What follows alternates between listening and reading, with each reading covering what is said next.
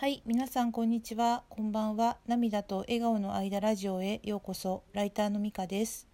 このラジオでは日々の暮らしの中での気づきを話しています。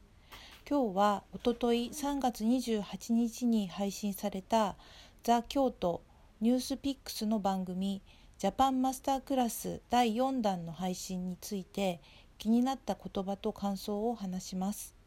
この番組の内容は茶道藪の内流14代家元の藪の内丈地さんをマスターにお迎えし画家の杉田洋平さん歌人研究者であり起業家でもある菅ハンナさんニュースピックスの佐々木紀彦さんがあの茶道のおもてなしを体験されたものになります。でこのあの茶会は佐々木さんの起業を祝ったもので古田織部緑の美しい茶室円南で開かれていて基本的なマナーに加え次世代のリーダーに必要なおもてなしの心感性創造性を育むヒントまで学べるというあのとてもね深い番組になっていました。とてもね素敵な番組だったのでねあのぜひねたくさんの人に見ていただきたいなと個人的に思いましたあのもしねまだ見てないよという方がねいらっしゃったらで興味があったらねラジオの説明欄にあのリンクを貼っておきますのでぜひね見てもらいたいなと思います。であの一応ねこの今から話す内容は見たというちょっと前提で話しますのでよろしくお願いします。えっと流れに関してはね実際に動画を見ていただきたいんですがここではあのスギちゃんのね言葉を中心にあの時にはあのハンナさんと佐々木さんの言葉も紹介しつつね振り返りたいと思うんですね。で実際にちょっとまとめていたらあの長くなってしまったのであの前半とね後半に分けようと思っていて今日のあの前半の方はあの主にスギちゃんの言葉でだけになっちゃうんですけど後半はあのお三人のねお言葉をあの振り返りたいと思っています。まずね薄茶のお席であのお茶碗についての感想をねスギちゃんがねあの聞かれた時の言葉なんですね。ちょっとあのえっと言葉をまとめたら、えっと、見れば見るほど発見が多い、えっと、牛のデザインがあり土感というか温かみがあって一個ずつ個性変化があるぬくもりがあるその器でお茶がさらに際立つように思うというようなねことを言われていましたそしていろいろね説明をしてくださるあのその執事のね小林さんという方があのいらっしゃったんですがこの方がねこのお茶碗にだけね名前がついてるんですけれどもどういうものを想像できますか？とねスギちゃんに聞かれていたんですよね。でそのヒントとしてこの季節のものだっていうことを言っていてそしたらスギちゃんはあの春で暖かい風のような朝焼けというかあといろいろこう考えていらっしゃったんですけれども小林さんが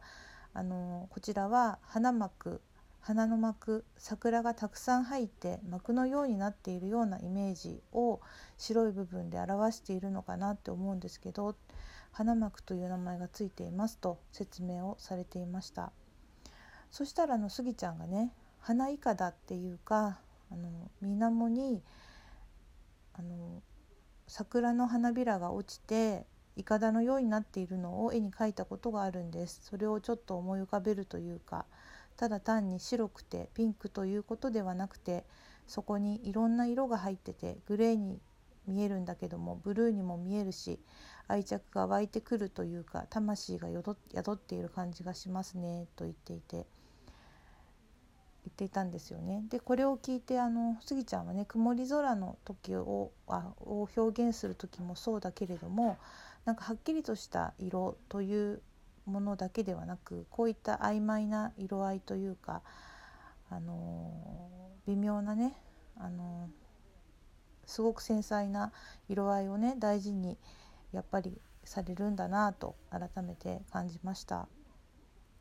そして次はね一期一会という言葉と合わせて使われる独座観念という言葉の解釈の話になるんですけれどもそれをねスギちゃんが次のように言われていたんですよね。それはあの一人の中に宇宙があるっていうか他人がもう自分であってっていうようなこの空間に来た時にもう音だったり匂いだったりあと余白だったり何でもないところの気遣いっていうかそれがその他人と自分が一体なんだよっていうみたいなメッセージを感じるんでその中にもう他人がいる他人もいるし宇宙があるんだよ自分の中にヒントっていうかそういうのがあるんだよそういう意味なのかな分かんないですけどねと言われていたんですよね。ちょっとこれそのまんま言ったあのあの文字にして言わせてもらったんですけれどもそしたらあの執事のね小林さんが「まあそういった意味ですね」としつつ一期一会というのはその日限りという意味で独座観念というのは茶会が終わって客が帰った後亭主が一人で内省しその日の茶会を振り返ることとね教えてくれましたそれでですね私あのこのスギちゃんの解釈がすごくいいなと思ったんですよね。あのその宇宙っていうようなことをねあの言っていたこととか。であのこの少しね後にね扇子をどう使うのかとかその意味とかの話になってあの答えとしてはあのお客さんと亭主の境界線をというかねそれを引くという意味合いだったんですがスギちゃんはねあの境界線がないということみたいな感じで言ってたんですよね。でまあその問題に対しての答えとしては、まあ、逆ではあったんですけれどもあのスギちゃんのね気持ちというか思いがどちらかというと他人との境界線をなくしあの境界線を作るというよりはあの境界線をなくして一体になるという感じに近い面持ちだったんだなということが分かってなんか素敵だなと思っていました。であのその素敵だなというか感動したっていうのはですねあのこれは私の個人的な話なんですがあの私今結構瞑想をねあの毎日やってるんですけど瞑想にね興味を持ったのはもう何年か前なんですけれどもよくやるようになったのは1年くらい前なんですね。であの毎日のようにやり始めたのは、まあ、昨年末なんですけれども昨年末からなんですけれどもその時にねその私がやっている瞑想っていうのはあのそのどっちかっていうとそうですねあのイメージをしてあのその地球とかなんかこう宇宙とつながってあと自分のハートに入るっていう瞑想なんですけどつまり心臓なんですがあのでその時にねそこにうまく入れた時っていうのはなんかその宇宙とつながっている感覚になってきてでしかもそこで全てとつながっているっていう感覚が生まれるんですよね。でなのでなんかその宇宙って言葉が出てきたこととその他人との境界線がないっていう表現がねスギちゃんの表現があのその感覚とすごくシンクロしたというか同じような気がして嬉しかったんです。というちょっと私の個人的な思いがありあのちょっとそこに感動が大きかったのかなと感じています。で、えっと、このあとですねいろんなクイズとかもあってであの今度ねお濃茶の席というかな正式にお客様としてお三人が招待をされるんですよね。でその様子もすごい必見なんですけどそこであの用意されたお茶碗が本当に素敵ででお茶碗自体も素敵なんですけどそこに全部意味があってその家元のねあのお心遣いというか思いがねあったのが素敵でした。